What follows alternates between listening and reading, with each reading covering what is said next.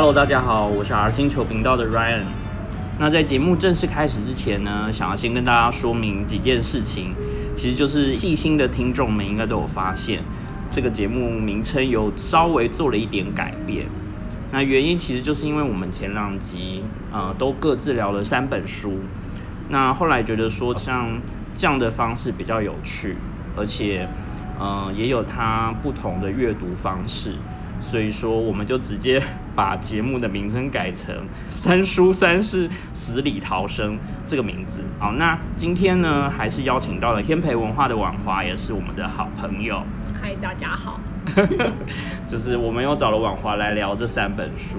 那这一次呢，我们特别挑了另外一个不同的国家、不同语系的作品。我们像我们第一次聊的就是日本的作家。然后第二次聊的是加拿大作家，那这一次我们要聊的是，我们就进入了欧洲，而且是很冷的欧洲，对，北欧瑞典作家，我费特列贝克曼，对，是，不是那个贝克汉，是贝克曼。然后我们这次要聊的三本书分别是《明天别再来敲门》、《清单 hold 不住的人生》跟《阿妈要我跟你说抱歉》。对，这是这个作家贝克曼他。最先出版的三本长篇小说，在台湾嘛，就是嗯，对对，而且就很好玩。他的第一本小说呢，明天别再来敲门。嗯，他出版的时候，其实在瑞典就已经创下瑞典当地的就是图书销量的年度冠军。冠军。嗯，所以其实他算是一炮而红。嗯哼。对，第一本书就成了畅销作家。可是像他自己就说，他其实没有没有想过他要成为作家，好像每一个人都这样子写，对。还蛮多人就说什么哦，其实我从来没有想过要当歌星，可是没想到，或者说我没有想过要演电影，结果变成了大明星。嗯，可是他就是他其实因为喜欢写，所以他一开始就是他会在部落格上发表知名的部落客。对。因为这样子，大家就是喜很喜欢他写的东西，可能就有一点算是敲边鼓，然后哎，赶快出对，也被出版社发现，嗯，所以他就开始朝他的那个写作之路迈进。那所以他一开始第一本就是长篇呢？如果是以他的作作品来讲话，那他第一本其实是算散文集，就是我们有出过那个子需要知道的事情。对，这其实是他的第一本书，可是它不是小说，它就是一篇一篇的散文。嗯，那他就是在那里头，就是本来都是单篇单篇的故事。嗯哼。对，那其中他写了这个欧夫，也就是明天别再来敲门的一个主角，那就让他的粉丝很感兴趣，就很想知道说，哎，那他接下来到底怎么样？嗯，所以他后来就趁势。就慢慢的写写写，然后就越来越发展成，哎，好像可以写一个完整的故事出来。嗯，可能后来在出版的时候，那个出版社的行销就会说，啊，他的第一本小说是从布洛格开始的。嗯，可是实际上他就是在脑海中呢，就已经开始有构思那个故事的架构跟角色。嗯，那因为。是之前都是在写部落格文章，所以我觉得他在文字的掌握度上其实非常好读。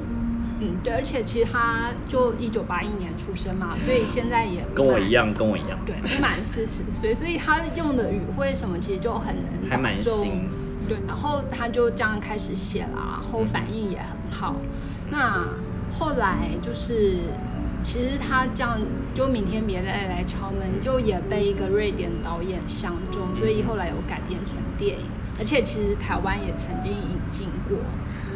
所以他最早是先在瑞典出，然后好像隔年吧改成英文版。好像没那么近，就是稍微晚都有隔了一阵子。对，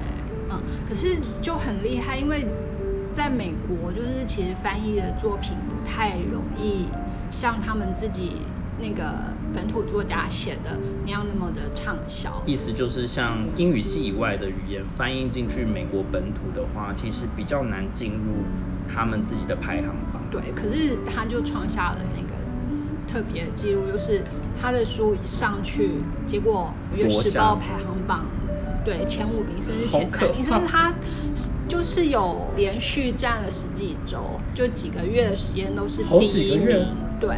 那他后来就是连继续出的第二本跟第三本的反应也也很一样，都很好。而且就后来的统计就是，哎，他竟然是那个年度哦，年度总总排行的前五。所以他的作品是畅销热卖款。对，然后读过的读者就会口碑一直散出去。我觉得会。原本不认识他的，反而就因为这些，然后就开始读读他的作品，对啊，那累积下来其实就非常的可观。其实像他的作品，好像，呃，你不管是从哪一本开始进去，其实都不会有太阻碍，或者说你非得要先看哪一本不行。因为像呃有一些比较资深的作家，那你可能必须要从可能早期的作品，或者说他每一个时期的作品风格，他有刻意的去呃尝试新的做法。那他的话，好像你都很容易入门。嗯，对，而且就是好，我们就从第一本那个明天别再来敲门开始来讲好了。就是对他这一本呢，其实主角欧佛，欧佛这个名字哪来？这个名字就。嗯，他在有一次接受访问的时候，他就说啊，他其实因为布洛布洛克嘛，就是当然自己写的也会去看看别人的，对，所以当他就是有一天看到另外一个布洛克就写了他在博物馆的经验，就说，哎，他去博物馆在看画的时候呢，他就听到有一对老夫妻在争吵。那他就很好奇的凑过去听他们到底在争吵什么，结果原来他们是对那个艺术家的名字到底该怎么发音，在因为这个在吵架，对，就两两对，就两夫妻就是有不同的念法，这很老夫老妻，对，所以可是反正就是吵了一阵子之后呢，后来那个他就看到那个老太太就拍拍那个老先生的肩膀说，哎，欧佛好啦，就是。我们就这样，就不要再继续吵下去了。嗯，然后那个时候他就看到这一则那个记事的时候，他就觉得，嗯，好，，offer 这个名字真不错，就灵光一闪，对，就成了他这个主角的名字。那当然，这个主角的原型就是他自己有说，哎，有有一部分其实是来自他的老爸。嗯。嗯，应该是说是那个时代，因为他在这里头设定欧佛的年龄大概是五十五十九岁，接近六十这样子。那他们那个时代的人其实都很，呃，应该是说好正直。嗯。嗯。那所以我们可以看到，哎，他的一开始他在写这个 offer 的时候，嗯，他看到别人就是。没有按照那个垃圾分类来倒垃圾，他就会去纠举人家。然后还有那个脚踏车随便乱停，还有汽车乱停。对，然后汽车乱停也不行。嗯，所以他就就是会有很多的规矩，觉得应该要这样，应该要那样。那通常我们如果碰到像这样的，我们就会觉得啊，你管这么多干嘛？这样实在很讨厌哎。那可是其实。他就很厉害的把这个看起来似乎有点讨厌的人，就写成了一个非常可爱而且温馨。那到底这中间的落差他如何表现呢？就是我们在看这本书的时候，就慢慢慢慢的感受到，哎，硬汉，可是实际上他还有一颗蛮温暖的心。对啊，因为你会慢慢。越认识这个角色，然后一开始你会，你也会很怀疑说，他到底干嘛要拿来那么多规矩跟自己的原则？可是后来当他去慢慢去描述他过去的生活，包括小时候跟呃在遇到他太太的时候的生活，是完全是另外一个不同的记忆的时候，你会觉得你慢慢会被这个人物给吸引。就你好像开始越来越有一点同情他，然后到后面你会开始因为他，呃，比较内心的那些想法而而感动或是很激动。对啊，然后像他一开始就是其实他们邻居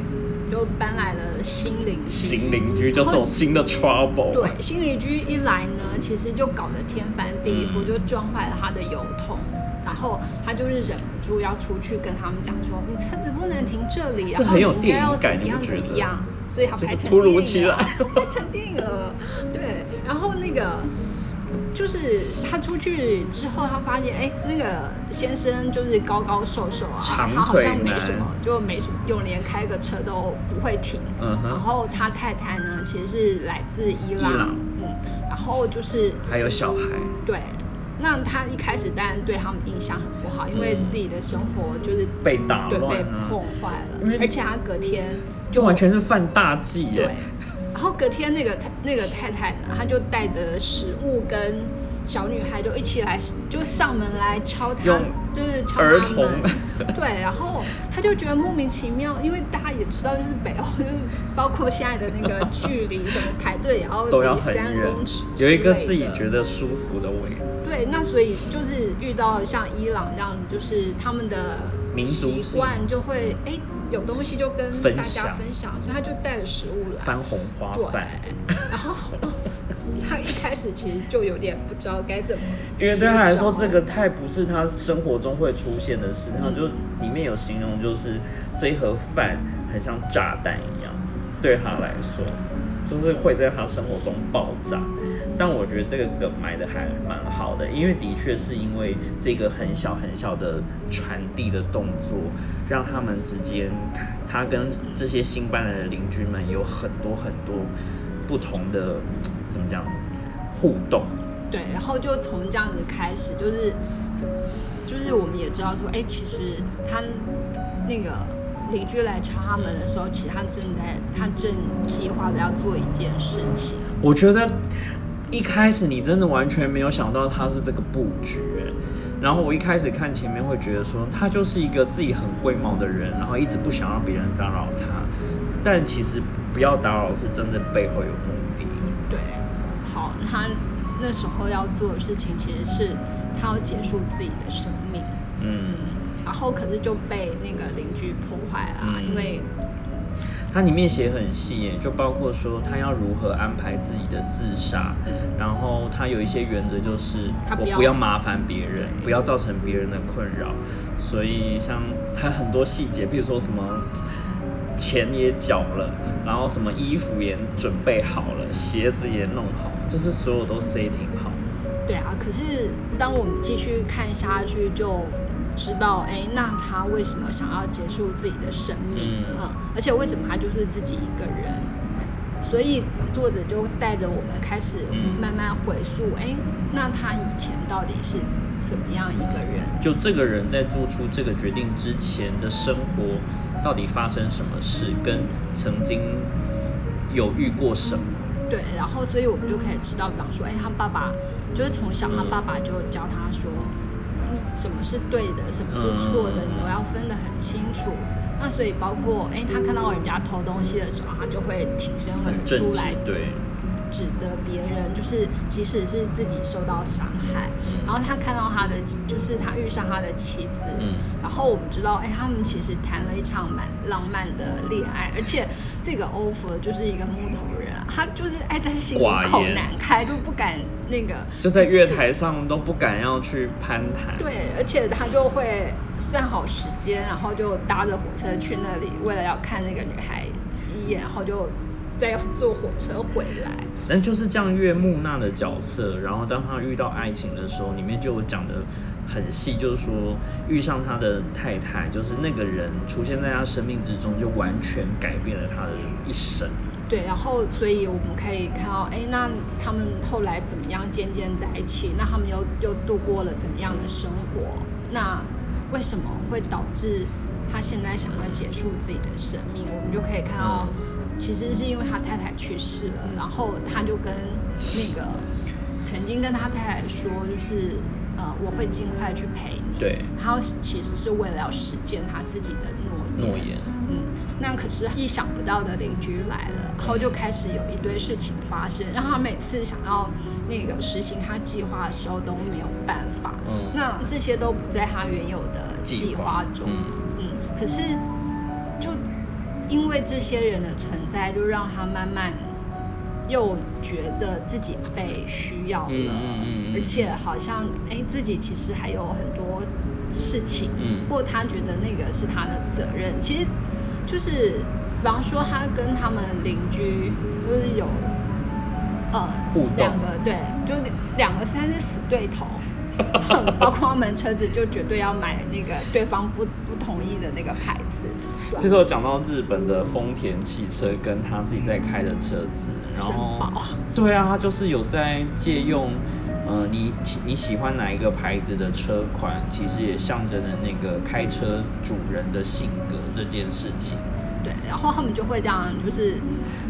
边吵边那个边讲对方。对，然后可是因为后来他的邻居。是就老年，就年纪到了，然后生病，然后就是没有办法行动自如，那变成那个呃算是收容所的人，想要来把他接到那个收容所去。对。可是其实他太太还在啊，那他太太也不想就是跟他先生离开，所以欧弗就出手帮了这一对夫妻。其实这个角色一直以来都默默的用他的方式在帮助里面每一个人，虽然他嘴巴上就很硬，就说我觉得你很讨厌跟，或者包括他跟小朋友之间的对话就觉得很逗，可是他实际上还是默默，他就是还是默默接受这些打扰，并且就是想办法，就是我想赶快解决。可是为什么这些事情永远都一直出现？对，像他就是本来看到那个脚踏车乱停。然后没有坐在车库里，他就去骂那个小朋友。可是那个小朋友就跟他讲说啊，他其实是想要帮他女朋友修脚踏车。你看这样就会心软了。对，然后可是可是其实那个小朋友跟他讲说啊，不过他现在还不是我女朋友，就是就是我想要帮他修好脚踏车，让他对我就是刮目相看什么。嗯，然后那个欧弗就说好吧，那你把车子拿来这好，我帮你修。对，我帮你修。我觉得车子的意意象啊，在这本书里面也有很有趣的呃象征。譬如说，他跟他爸爸，他爸爸小时候就是这个主角欧佛的爸爸，小时候也是教他就是车子的一些性能跟怎么维修等等。然后他又遇到了这个脚踏车这个小朋友，就等于说车子好像是男孩跟男人之间的某一种共同的沟通语言。嗯，对。然后，可是其实很好玩，因为那个邻居太太就是自己不会开车，然后可是又遇上那个就是好像对 很难搞，对丈夫就摔下来，然后必须送她去医院，所以她后来又又只好来找欧弗。那后来欧佛决定，好像应该要想个一劳永逸的方法，所以后来他反而就变成他去教那个邻居太太开车。嗯，对，然后所以其实他就会在这些不断累积的小事件中，就反而让他跟在他周围的人产生了某些连接，对，然后就这些连接实际上就是后来他就会跟他太太说，那只好请你再等一等，可是我还是会很快去找你。他已经这么快，已经讲到这种感动的地方。对啊，就。可是反正这只是其中一点，所以看这本书的时候，像编辑选书时候看一次嘛，然后译者译完之后又要继续看。然后排版的时候还要看，那排完版，但不是走一教，就是二教、三教，甚至就是再多一点的时候就还会看，然后甚至包括要写文案的时候又得要再复习一次。就是其实这本书我这样重复看了很多次，但是我觉得对，看了一次，对，但是每次看就是还是忍不住会有点激动，就是对热泪盈眶。我觉得会耶。所以就觉得哇，这个作者实在是很会写，然后他很容易写出名言警句，嗯，就是他随便勾一个句子，你都会觉得虽然在那个当下好像出现这句话会有一点跳，但是你又回头再想，就是说，我觉得他就是对所有的人，就是对读者也包括对里面的角色去说那些话，譬如说他太太要离。临终之前握着他的手，然后在他手掌就是抠了他一下，就是触碰他一下的那个感觉，然后你就觉得哇，那个真的很揪心。对，然后就是你可以看到这作者多会运用这些文字，而且他不会写起来像那种就是教条式，不会，完全不会。就很好懂。嗯，所以其实你这样看下来，如果你有画线的习惯，嗯。就是通常很容易一直在 画线。画，我这本画超多，然后你一翻，你都会觉得，啊，他为什么会用这一句，真的很很聪明。然后里面还有一些很有趣的象征，就是我觉得红色，就是他提到他美年轻的呃，就是美丽的太太的时候，都会在一直在形容他记忆中第一次遇到他，或者说他去接她什么，他都是穿什么红色的裙子，然后红色的红色的鞋子。那我觉得这都是一种好像在象征，就是突然出现在你生命中一种很美好好的象征，包括说伊朗太太送的番红花饭啊等等，就是有一些这种很小很小的细节。其实看到他写这些，那我们刚刚一直讲的是，哎，他跟他太太之间的浪漫相遇。对可是实际上他们之间也发生了很令人悲伤的事情。那在那些事情发生之后，他还是就是用他自己的方式默默的支持嗯他的太太。对啊那这些情节就是你会越看越觉得哇，你很难不喜欢上这个主角，甚至就觉得哎，如果他是我邻居，该有多好。对。所以我很想要去敲邻居的门，说你是欧佛吗？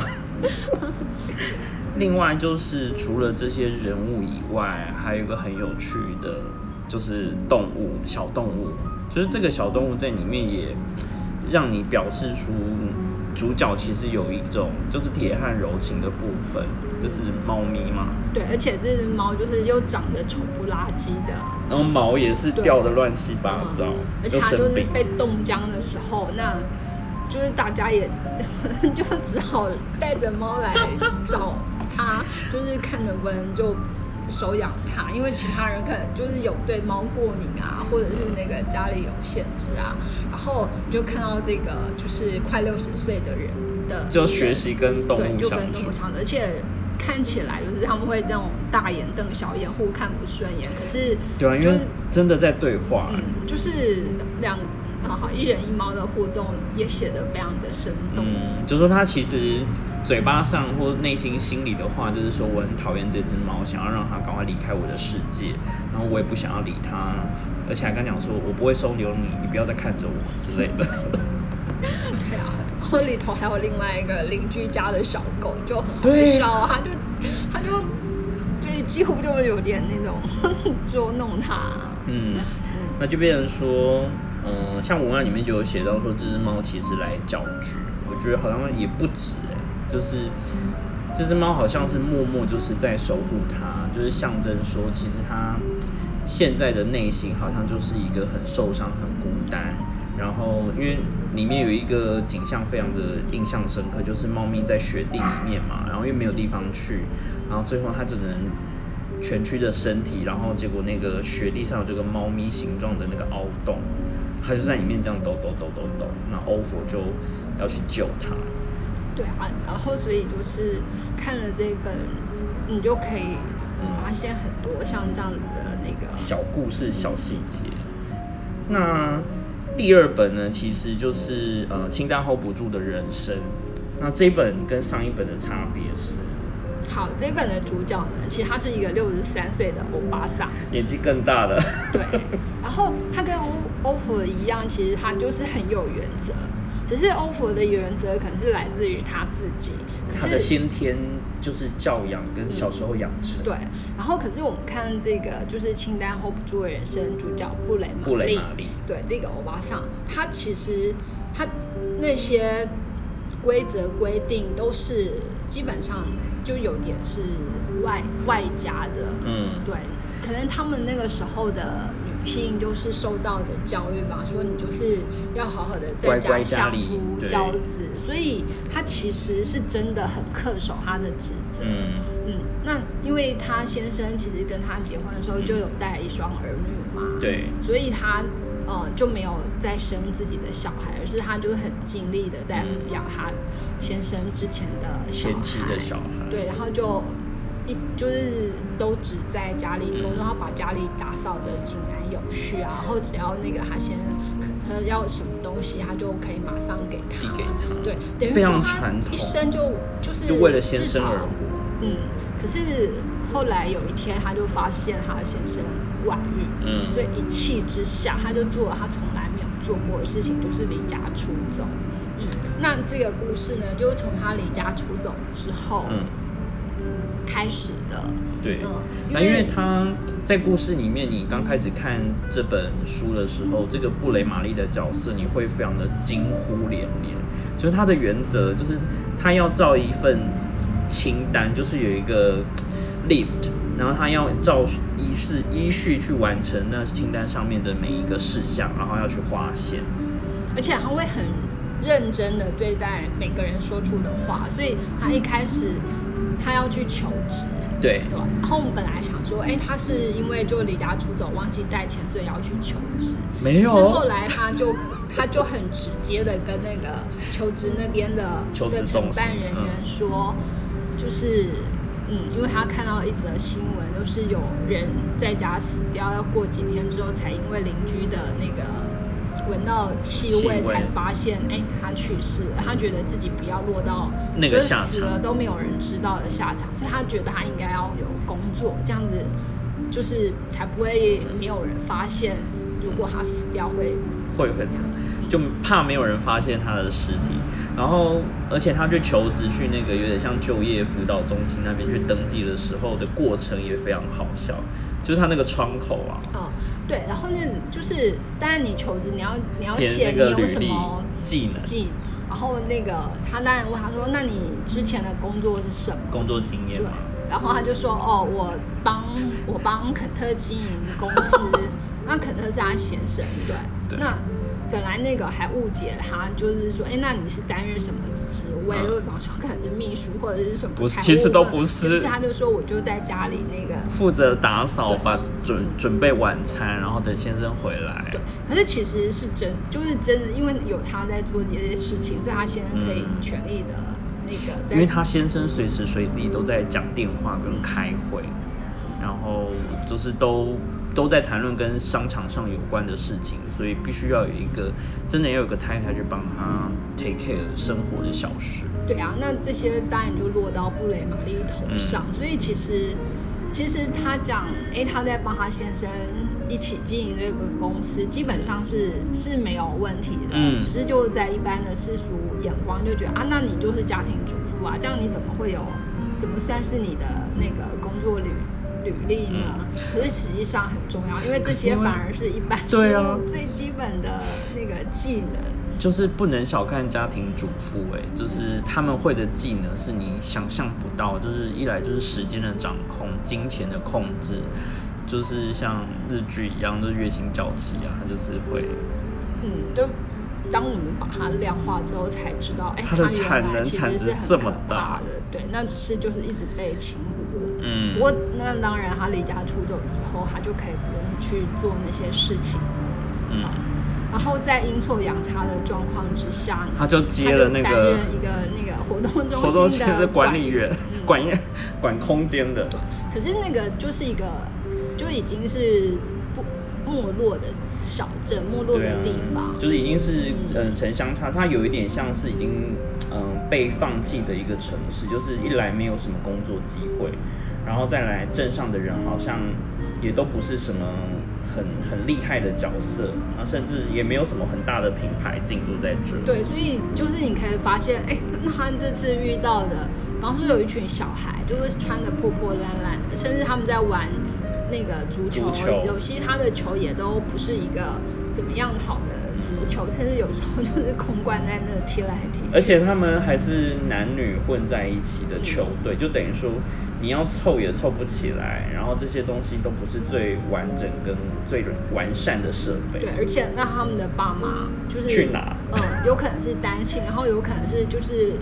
因为要讨生活，所以就没有办法照顾他们，变成孩子要自己想办法照顾自己。都是很努力。对，还有那个，比方说，就是一天到晚喝的那个醉醺醺的，然后就被就是又坐在轮椅上的，然后有眼盲看不见。就这个小镇真的很有很有问题。是，就是你觉得他怎么这么不幸的人都在这个地方？那他对于这个小镇来说，就是布雷玛丽其实是一个很外来的一个因素，就是就很突如其来的一个改变，因为它的原则很多，然后我记得包括说它有它固定洗在清洗东西要用到的清洁剂，然后跟它洗的东西的方法，譬如说那个小苏打粉，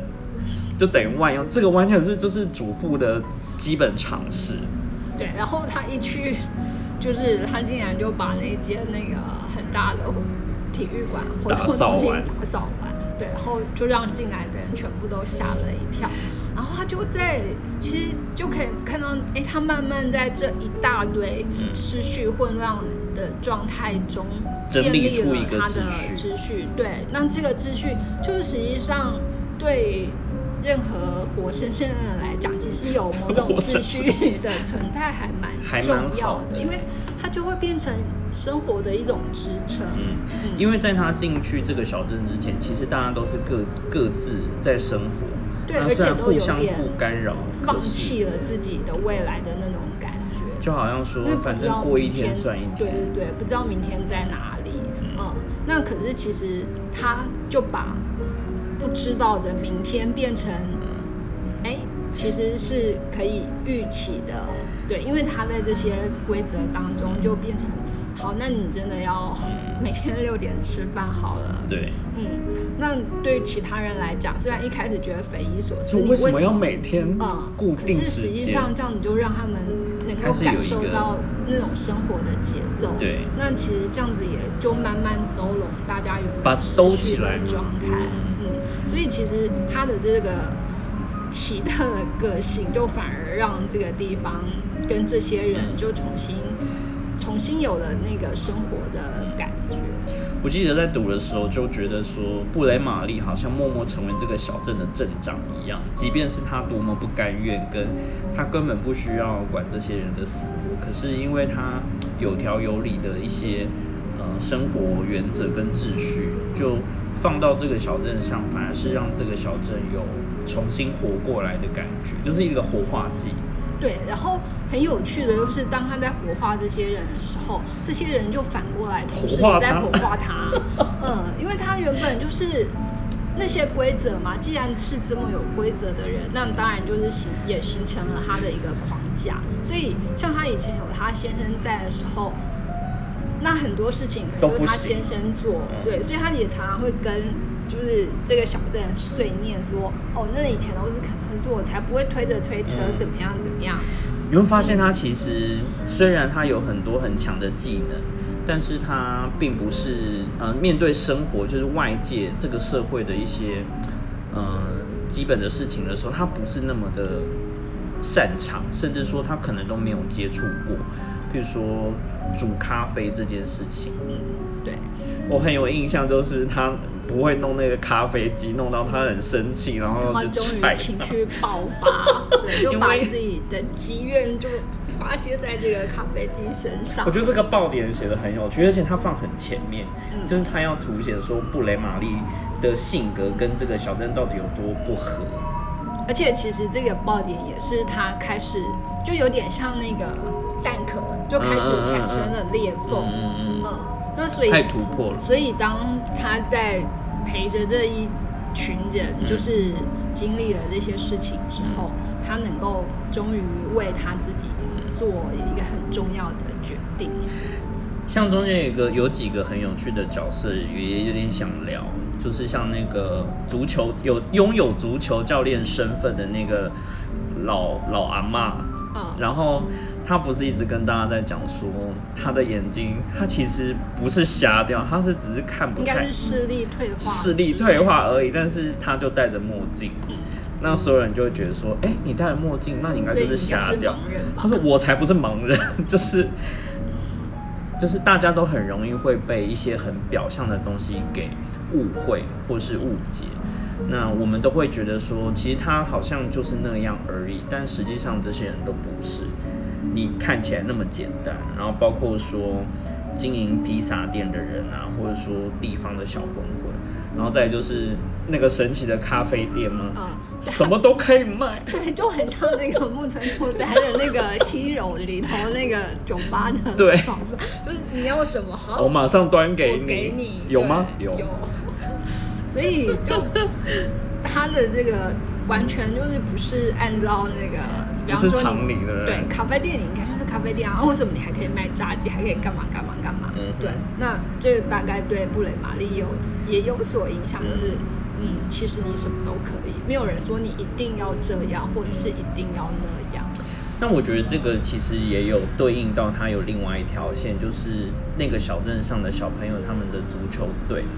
就包括说他们练习的呃状况，然后还有成员的组合，都有照凸显说他们其实是很喜欢这个运动，但是没有人出来指导他们，甚至他们想要去比赛，其实应该是任何人都拥有能够去比赛的权利才对。那每个人都有可以参加球队的权利。对，可是其实就是我们也看看哦，那。因为在这个小镇上没有太多的钱资源，是，对，所以他没有办法培养一个正规的球。By the way，那个布雷玛丽很有钱。对，但是他目前还没有把他的钱拿出来。因为他没有，还没有，他不像那个欧佛要准备自杀，就要把钱慢慢的花光。他是很有钱。呃，然后可是其实他也没有特别想说那。要拿钱怎么办？但是他就是被这些小朋友就是拱上去，就只好只好当他们的指导老师就没办法，而且问他们去考证，对，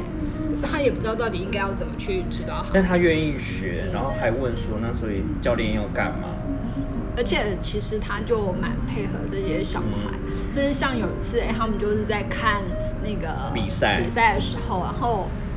外面有点吵杂，他跑出来。然后结果呢，他就发，他要回去的时候发现那个门被锁起来。了，然后他就一点莫名其妙，就说为什么他们不让我们进去？后来那个人就跟他说，哦，因为这是我们那个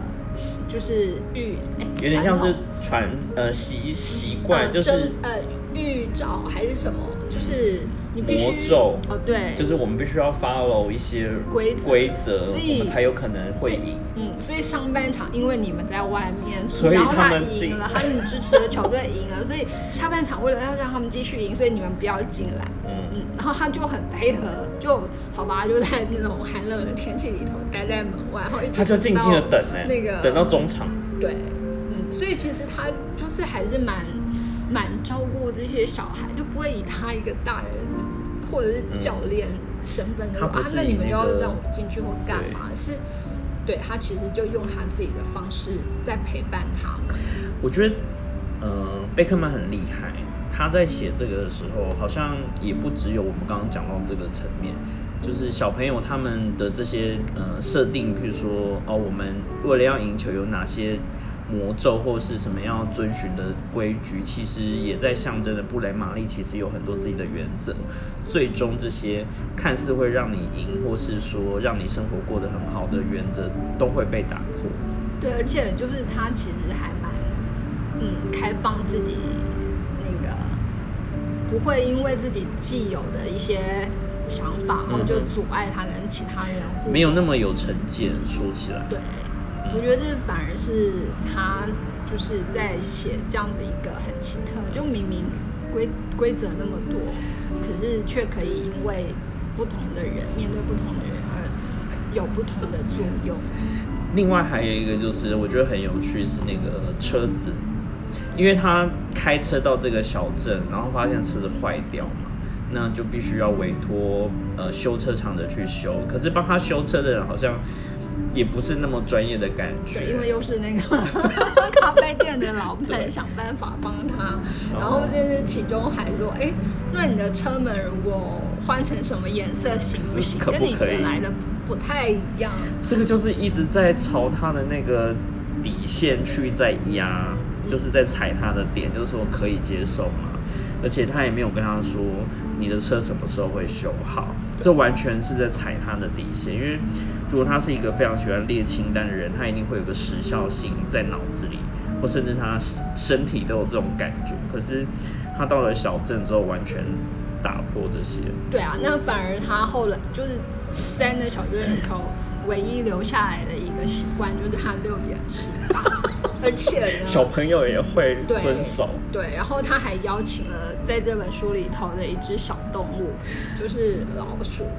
就是他在那个管理体育活动中心里面遇到的一个小小的生物。对，而且他就是还帮他准备了士力晚架巧克力，然后就是原本对他来讲，那个老鼠当然不可能出现在他生活里、因为一切要求整洁，怎么可以？他是那么爱干净的人，嗯竟然会容许就一只老鼠出来还喂它。对，可是就后来因为老鼠变成哎他很重要的那个陪伴者，嗯，这时候有点像小王子的隐喻，就是狐狸跟玫瑰这件事情。嗯，就是我觉得有一点点这个寓意在里头，是这样。然后再来我们要聊第三本，就是阿妈要我跟你说抱歉。那这一本呢，我觉得更有趣的是，是因为它跟上一本我们讲清单 hold 不住的人生里面的主角是有关联。嗯，对。然后在这一本里头呢，其实好布雷玛丽在还没离家出走之前，其实她还没有发现先生外遇。对，然后就是跟那个阿妈要我跟你说抱歉，这一对祖孙他们嗯住在同样同一栋楼里。对。嗯，而且他在那一栋楼里呢，其实他就常常发挥他自己很爱规定别人做什么不该做什么的习说不能抽烟啊，然后在大不能厅里面 乱贴公告。对，那这个又有点像那个欧服，对 对，会就是到处去管别人。嗯，好，那不过在阿妈要我跟你说抱歉这里呢，主角就换成了那个七十岁的阿妈跟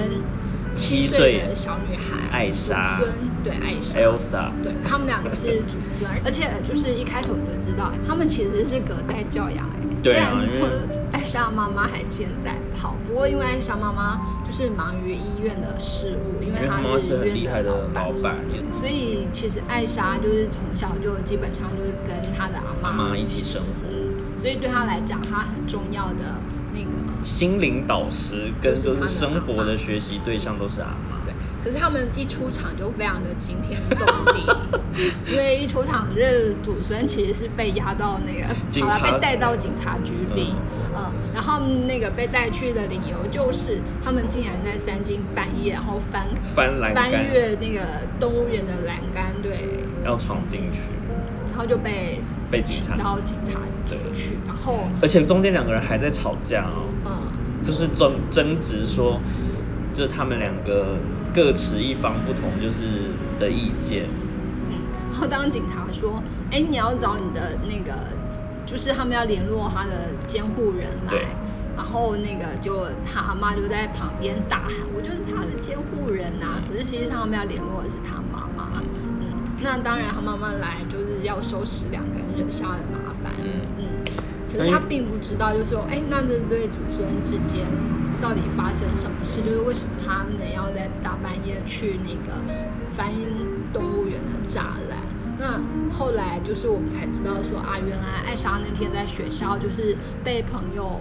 嗯，被同学就是有点霸凌，霸凌嗯，那这是他一直遇到的问题。对那阿妈为了就是让他不要以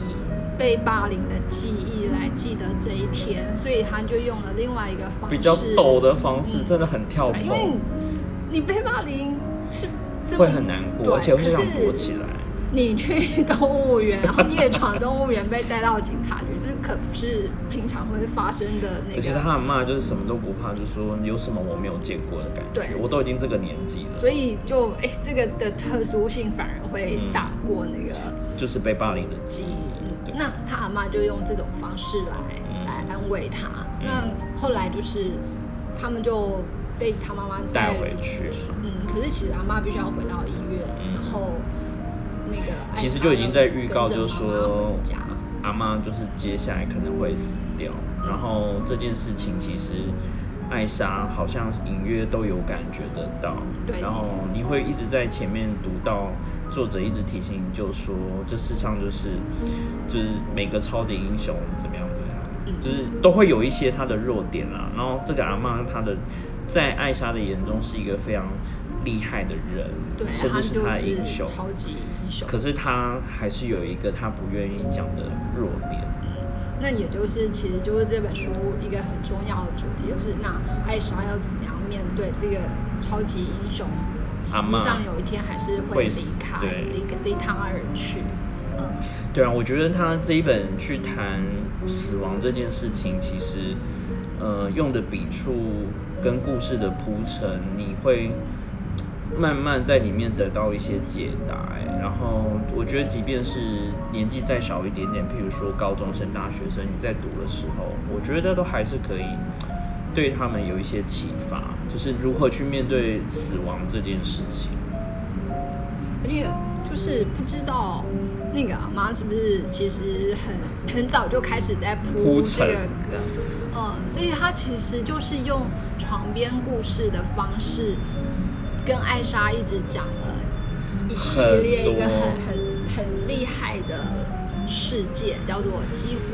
苏醒之地。嗯嗯。然后在那里有不同的王国，每个王国有它特别的名字。跟它的王国里面会嗯做以什么为主？譬如说有的是呃说故事，然后也有是跟梦境有关，然后跟音乐唱歌，所以就是慢慢都组合起来。对，然后就是对艾莎来讲，一开始她可能就觉得，哎，这是她跟阿妈两个的秘密基地，然后她很喜欢透过故事来建构她的世界，嗯，然后也是安慰她，就是白天遇到一些鸟事的一个很好的方法。就妈帮她想了一个如何去转化这些伤痛跟不能面对的事情的时候的一个解法，对，就逃到故事里面。对，然后后来就是。他阿妈就是当然还是不敌病魔去世之前就留给他一封信，要他去完成这个任务。等于他其实就把那个故事原本只是夜晚的那种床边故事，整个就拉到了现实来了。那作者就非常厉害的，哎。其实阿妈讲那些故事都不是只是编的哦，而是是真的有这些人。对他只是把这个现实中的这些人物跟曾经发生过的事情，用那样的方式。嗯，我觉得这一本很很有那种教你如何说故事，跟爸妈如何去把生活当中的一些小细节，或是发生一些很平常的事情。加上一些幻想，或是就是一些想象的空间，让它变得很有趣。对，而且这其实因为故事用讲故事的方式，就反而让让小孩就更容易能够理解跟接受。那所以当艾莎就是面对阿妈交给她的这个任务时候，她一开始其实是很害怕的，因为其实就是她第一封信要送给一个那个，就是大家都叫他怪物。嗯。的人，呃，然后他要把那巧克力就是给他一个很像，有点像怪兽，还是就是庞然大物的感觉。对一个小朋友来说，一个庞然大物，其实就是一只很大的狗。对，然后就是他必须要去克服他对这些呃陌生生物的恐惧，然后完成他的任务。嗯，所以其实本来他可能真的还是什么都不敢做，啊但是因为。那个阿妈在故事里头教给他的这些，他就开始有勇气，因为他在那个几乎苏醒之地的时候，他是一个骑士，然后他在里面就可以很尽情的去扮演，譬如说解救别人的角色，甚至是能够去怎呃打坏人等等这些。对，然后就是他不会。他不会就因此而退缩，因为其实他周边就是原本就除了他妈之外，其他没有任何大人，嗯，其实在乎他或者是能够帮助他。即便是那些每天生活在同一栋公寓里面的邻居，对，彼此知道，但是都好像没有什么很而且大家就是把他当小孩，就小朋友。那他在学校就更不用讲，就是朋友、同学就是也会欺负他，嗯，然后老师就是。也是非常的八卦我觉得老师非常的很不 OK，公正的那个，嗯，就是想要息事宁人，他不想要太麻烦。对，所以他在两边其实都找不到任何可以帮他的人。他完全是，所以他就只好自己孤独的上路。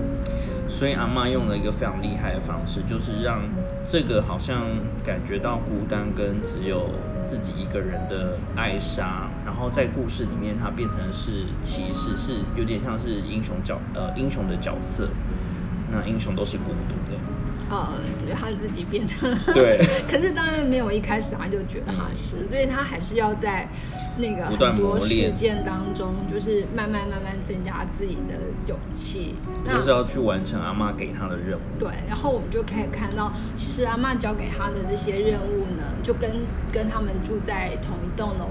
的人其实有很大的关系，而且每个人。的背后其实就藏了他的人生故事，包含布雷玛丽就是在这栋楼下。对，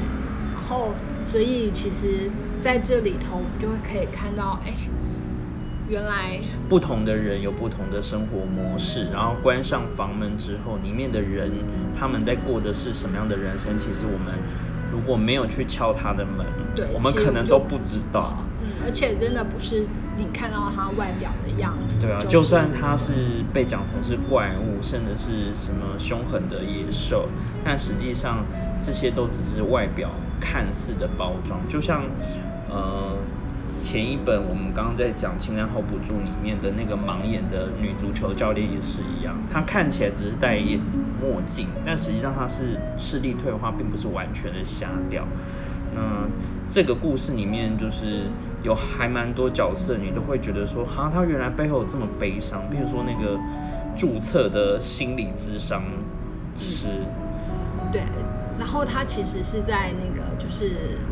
海啸海啸之后，呃，失去了他两个儿子跟他先生。那他因为自己没有办法就是救回他们，因为他儿子就是先救了他，然后再。再说，哎，他要去救他们的父亲，对，可是就竟然就一去不返，所以他就自己一下子失去了三个亲人，然后甚至在后来就是罹难者的那个广场上，他没有找到他们的我记得他好像不太敢去认，嗯。就是他完全排斥这件事情，对，就整个把他自己封闭起来，所以他即使每天就是还是到他的那个心理咨商师的办公室，可是却完全没有任何一个客人，然后他也是一直在讲电话，可是后来艾莎就发现，因为他的电话其实是断的，就是他没有，他并没有接通，他并没有真的跟谁，他就是在保护自己，对，然后就他不想要跟外面的人有。这种呼应，就有点像有些人，耳机虽然戴在身上，就是有戴着耳机，但他其实没有在听音乐。对，然后可是艾莎就去敲开了他的门，然后甚至看到，哎，他办公室里头有很多书，还有照片，他就开始，啊，他照片是在他家里，可是他的办公室却一张照片都没有，等于他有点搞不清楚，那这个这个。黑衣女子到底是怎么样？那可是他就是从原先有一点惧怕到慢慢跟他聊天，对，而且还故意问一些让人家觉得很翻白眼的事情。嗯，而且他还说，就是哈利波特比你上面的书都还要厉害，什么什么的。你看，就是说，其实那个呃心理咨商师，他封闭自己封闭久到，就是他连哈利波特出版。都不知道，然后包括里面出现的角色形容，然后甚至，呃，他们在讨论纸本书跟电子书的阅读，我觉得这个争论也很有趣。对啊，就。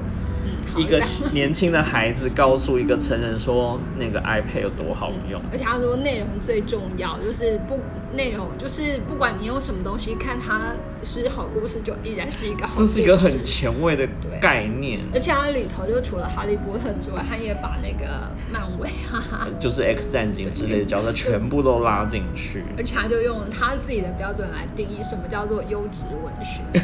所以你可以说，哎，这七岁的小女孩真的还蛮有自己的。看法，他真的很早熟，就包括他问问题的方式，跟他去看人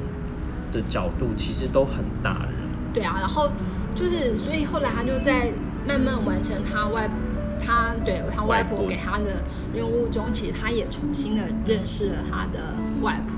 那甚至其实一开始，因为他外婆就跟他讲说，就是如果有一天你发现以前的我，嗯。就不管我做什么事情，请你不要讨厌我嗯。对，那艾莎本来觉得为什么我会讨厌你对，但是她真的在就是认识的过程发现这些事情的时候，她有一度真的很生她阿妈的气。是不是就是谈到她呃艾莎跟妈妈，然后她的妈妈跟外婆之间的相处。对，然后因为后来他才知道，就是他跟外婆本来很亲，嗯。可是他妈妈就是总是跟他的外婆，就是都跟他外婆针锋相对，所以他反而就跟妈妈就是也针锋相对，就是母女之间的那个，尤其是两个人在呃车上啊，就是他们在共同因为阿妈的去世而悲伤的时候，两个人就会比说我比较谁比较爱难难对我比较爱阿妈，然后什么什么的，说你骗人，就是对啊，那可是后来其实他也就是他本来也很气他妈妈为什么都没有陪他。对，而且就是为什么对阿妈这么冷淡，连邻居都说妈妈觉得事业比你还重要。对，然后就是那个很残就是忍。布雷玛丽啊，他就说你们家都是这样，就是重视事业胜过于自己的那个女儿。可是就是我们就会看到，其实他妈妈就一直，因为他外婆。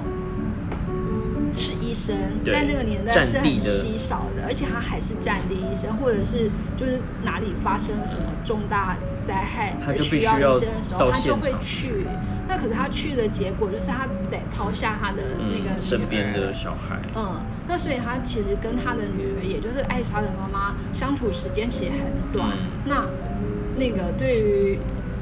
还曾经是少女的艾莎妈妈来讲，就觉得那她就是被她母亲遗弃了嘛。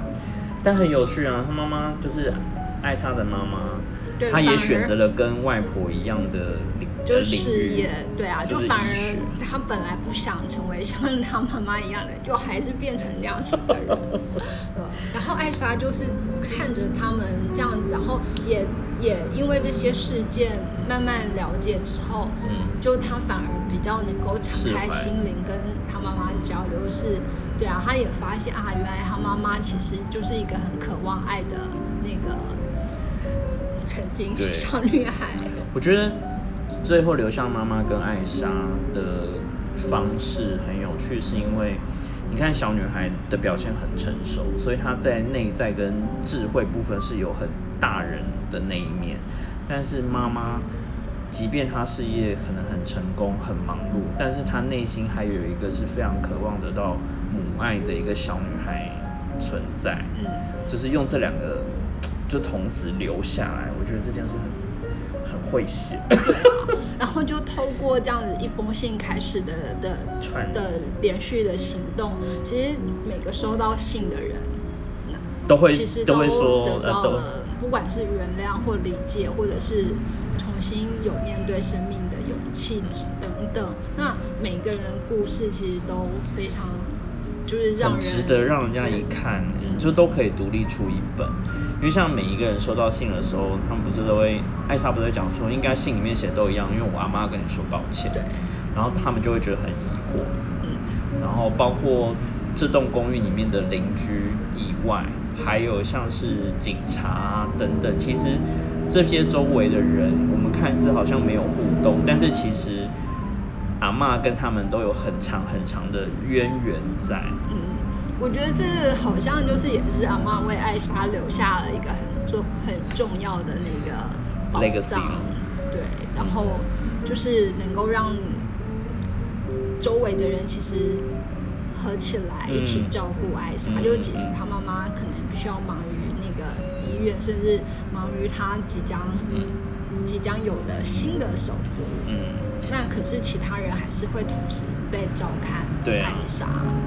那我们来稍微总结一下这几本好了，嗯就是我们今天聊的三本，大概都有一些比较有趣的共同性。嗯，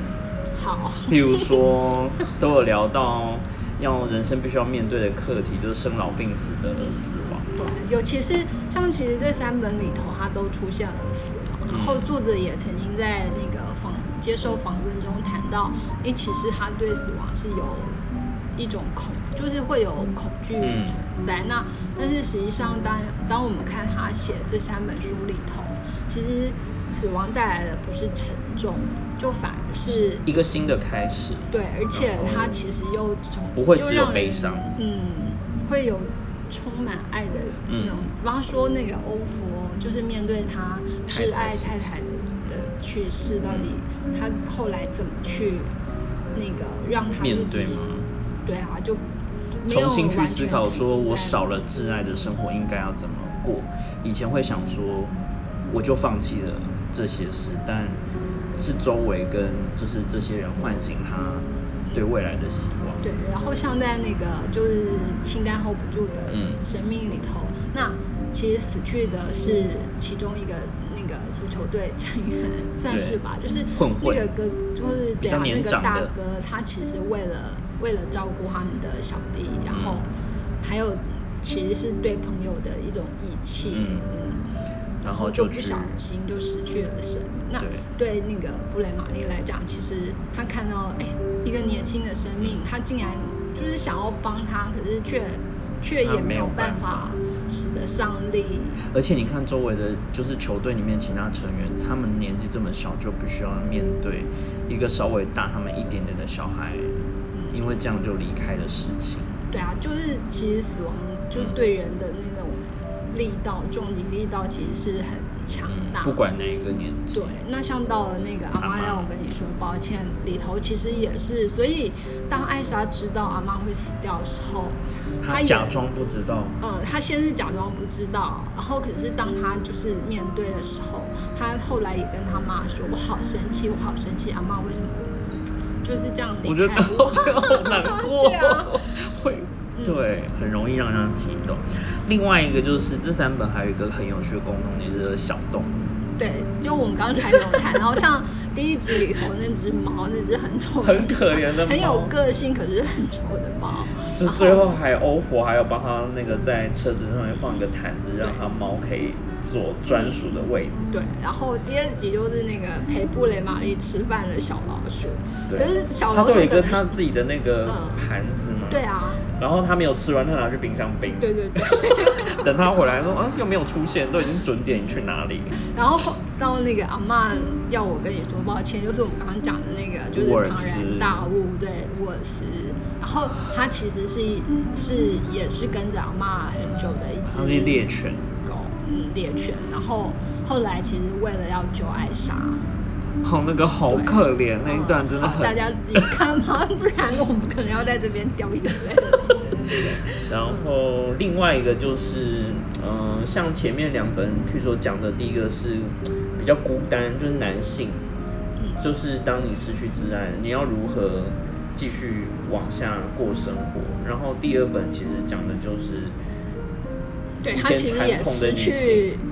失去他的挚爱。因为他对他先生也是他曾经是他的，可是可是竟然就是当他先先生心脏病发，他很担心，然后要跑过去的时候，就发现是别的女人打电话给他说，哦，你先生，所以等于他一生花了那么多心思在经营的那个，对，所以他其实也是被嗯失去挚爱，也是失去挚爱啊。那当然就是艾莎也失去她的挚爱的妈妈，嗯。那所以其实这几本这三本小说里面的主角都有经历过很多，譬如说突如其来的改变，然后重新去认识自己，然后最后都有突破。嗯，对，那就是其实作者他在写这样子的人生的时候，其实他都没有用非常独特，就是这些人身份没有很特别，都是很小，就是很一般市井小民。所以，当我们在看的时候，你会觉得，哎，他好像就算出现在我们身边，也不会太过突兀或奇怪。那你就觉得，就说读他的小说，其实你不会有太大的负担，然后包括说文字，他没有用太多教条，嗯，或是刻意去用一些框架。对，而且其实。我们这样读三本下来，就会发现，哎，他真的是很会说故事。对。他说故事的方式会让你很想听，觉得入迷。所以每一个章节他都会留一个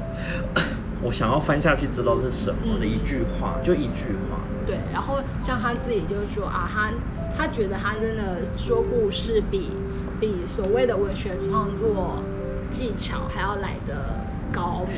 那我觉得作为读者，我们就也很同意他自己这样子的剖析，因为他真的把故事讲讲得很非常厉害。我觉得这也是因为它翻译成其他不同的语言，可以那么容易被接受的原因，因为它不需要嗯、太难的智慧就可以去理解他想要讲的事情是什么。嗯，而且这些就是他讲的主题，其实就是每个人生命中会共同遇到的嗯一些，不管是问题啊，或者是状况啊。那所以像好，我们就一开始讲说，哎，他在美国畅销嘛，而且其实连着三五年，就是每一本出来，他都是在排行榜的前五名。那美国那也就算了，因为反正就是那个因为它市场比较至少都是西方，好，可是他到东方，好啦，那个台湾，台湾，嗯，好，没那么那个夸张的反应。嗯可是在比方说，他像在韩韩国就是光明天别再来敲门一本，他就大卖三五十万，然后在那个就是中国，嗯对。就是也是以，比方说，就一天一本书就卖出两万本的这种记录。一天对，一天就只有一天哦，就一天，然后是一个网站京哎京东网站上的记录，就一天就卖了两万本，那所以它的那个总量也是非常的惊人。那台湾应该还没有办法，就是嗯一来是我们还没有那么畅销的作家，包含本土嘛。不过反正就是，其实这些也不是说啊，他卖的多好多好，嗯我觉得只不是只是说，哎，他的故事其实就是可以跨东西方。嗯你嗯其实你只要真的翻开开始读，你就很难不被他吸引。嗯其实我觉得他用呃他的角色设定其实非常的呃简单，他就是用你周遭会出现的人，就即便你在英国、你在美国，你甚至到中国、到台湾，你都会遇到一个像欧佛一样个性的人，或者甚至你也都可以遇到像布雷玛丽这样的很爱照着清单在做事的人，就最终还是回到说，人其实百百种。那但是会遇到的问题，我们都会同样承受同样的挫折或痛苦，比如说生老病死，这是每一个人都比不掉。对啊，后他的小说其实就是把这些写成了很精彩的故事。嗯，就是他的呃写作的灵感其实都来自于生活周遭，那有些是听来的，有些是看到的、读来的。那我觉得会说故事的人，其实你把什么素材放到他手上，他都可以编出一个，就是可以像有七大王国、八大王国这种非常厉害的世界观，嗯还有一些 X 战警在里面，就你就觉得说读起来会很精彩。对，然后就是我觉得我们就还蛮幸运的，就是可以看到他已经完成的故事。那可是像他自己就谈到说，哎，他在写作的时候，就是他可能会有一些点子冒出来，可是并不是每次写都那么的顺利。嗯哼所以像他说，哎好，他在写那个《明天别再来敲门》是第一本，对。那他其实第二本他就是原本的计划就是要写那个清单 hold 不住的的人人生生，嗯，可是实际上后来出版的顺序呢，反而是阿嬷要我跟你说抱歉，其实是他第二本，嗯。然后清单反而变成第三嗯本，嗯，然后他就说，因为他在构思。本来在构思就第二本。就阿的时候嬷跟艾莎的那个故事对，反而是那个那个故事原先其实本来是要写布雷玛丽，可是就是他觉得、呃在写的时候，哎，有很多点子，但是还还成不了一个故事，所以当他一开始把这些给他的编辑或者是像他太太看，然后嗯他太太就说。有趣是有趣，可是那你的故事呢？嗯。对，他就他就遇到这个问题，所以他写着写着，哎，反而觉得说，哎，艾莎跟阿嬷更好玩，所以他就后来就先发展了这个故事出来，嗯。然后等到这个故事快接近尾声的时候，他就突然觉得啊，那我知道怎么写布雷玛丽了。这时候就可以把另外一本故事跟另外一个人角色的人生再拉出来。对，所以他就说他在写阿妈的时候，他可能改了、嗯修改那个稿子，大概不下五十次。天啊，这么多！对，可是他在写布雷玛丽的时候，他说可嗯，可能修改都不到五次，他就可以定下来。嗯对啊，那当然他就是意外的成为畅销作家。我觉得他就是很有天分，包括他在设定欧佛这个角色，他只是看了一篇这样的文章记事，然后从一个名字里面好像感觉他在发光，就可以想出一个很完整的人设。然后到原本要写布雷玛丽，可是后来是从阿嬷跟艾莎的视角拼出一个这个居住在同一栋公寓里面的人的故事，然后再让里面的角色再自己独立出来。对啊，然后就是就是不禁会想说，哎，那那个阿妈那栋公寓里头的其他人，会不会哪天就是也有一本专属他的那个故事像穿黑裙的女人啊，嗯这些我都好想看。好，不过目前他后来继续写了两本，一本叫做那个就是终将破碎的我们跟为了你对上全世界。嗯嗯嗯那这两本就有那个就是续集的关系，可是他讨论的议题就又跟这边都不一样又都不同。嗯对啊，那我们就可以看到他越来越会写那个。他已经驾轻就熟了，对你完全感觉不出来，这只是前几本哎、然后可是没有，他家人就也很好玩，就是他家人就包括他老爸，竟然就跟他就就竟然跟他说，哎，你不用那个，就是你不要太想说你会继续一直畅销下去，你把 先你把你最近的这个畅销就当做像中乐透一样，就是他先打就是预防针，对，然后告诉他不用再想。可能就是一方面不要给他太重的压力吧，或者是就是也觉得啊，那你这时候赚这么多，名气到这么大，不保证你一定会持续下去，所以其实你还是要有努力或者是怎么样，对，就是对他家人鼓励他的方式也蛮奇特的，对，这跟我们可能。其实上来好像也不太熟悉瑞典到底是怎么样一种性格。嗯嗯我觉得在这个书里头，对啊就我们也可以认识，哎，好另外一个国家的很作家对，但是又有很多点其实跟台湾又蛮像的。嗯你会重新对北欧的观感会有一点改变，甚至说你也会好奇他们的教育制度或是他们的文化习俗到底是怎么样。因为像说，呃，在明天别再来敲门的时候，你可以感觉得到外来不同的民族进入到他们的社区里面的时候，会引起什么样的观感等等。然后再就是隔代啊，其实即便是在北欧，我们好像想象说什么都很美好，但在那边还是有霸凌跟单亲的状况，就是都都一定有。对，而且也有像贫富差距，嗯那包括比方说那个富有阶层他们如何，就是为了要巩固自己的利益，对，那包括黑心的要买地的，对都还是出现，酗酒的也在。欧佛也也去做过抗争的行动，就是坚持你们不可以那个，我不要把我家卖给你们，我不要我要坚守我的地。对啊，那后来他的房子就因为失火什么的嗯就付之一炬，他才不得已只好就搬家。可是那的确，你看跟台湾还蛮像的，就是哎、莫名火到底哪里？我觉得好像读完作品就不会觉得说北欧离我们很远，其实你透过他的故事会发现，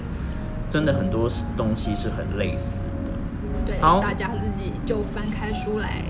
好啊，这三本其实很容易读。如果说接下来的长假没事做的时候，赶快去买回来看，然后这个大概一天两天就可以看得完一本。对啊，就如果不想去书店原寄的话，我们也有电子版。哦，记得要拿一几张卫生纸。我跟你说，每一本都有可以哭的点。对，是。好，那我们今天谢谢天北文化的编辑婉花。好，谢谢大家。好，拜拜。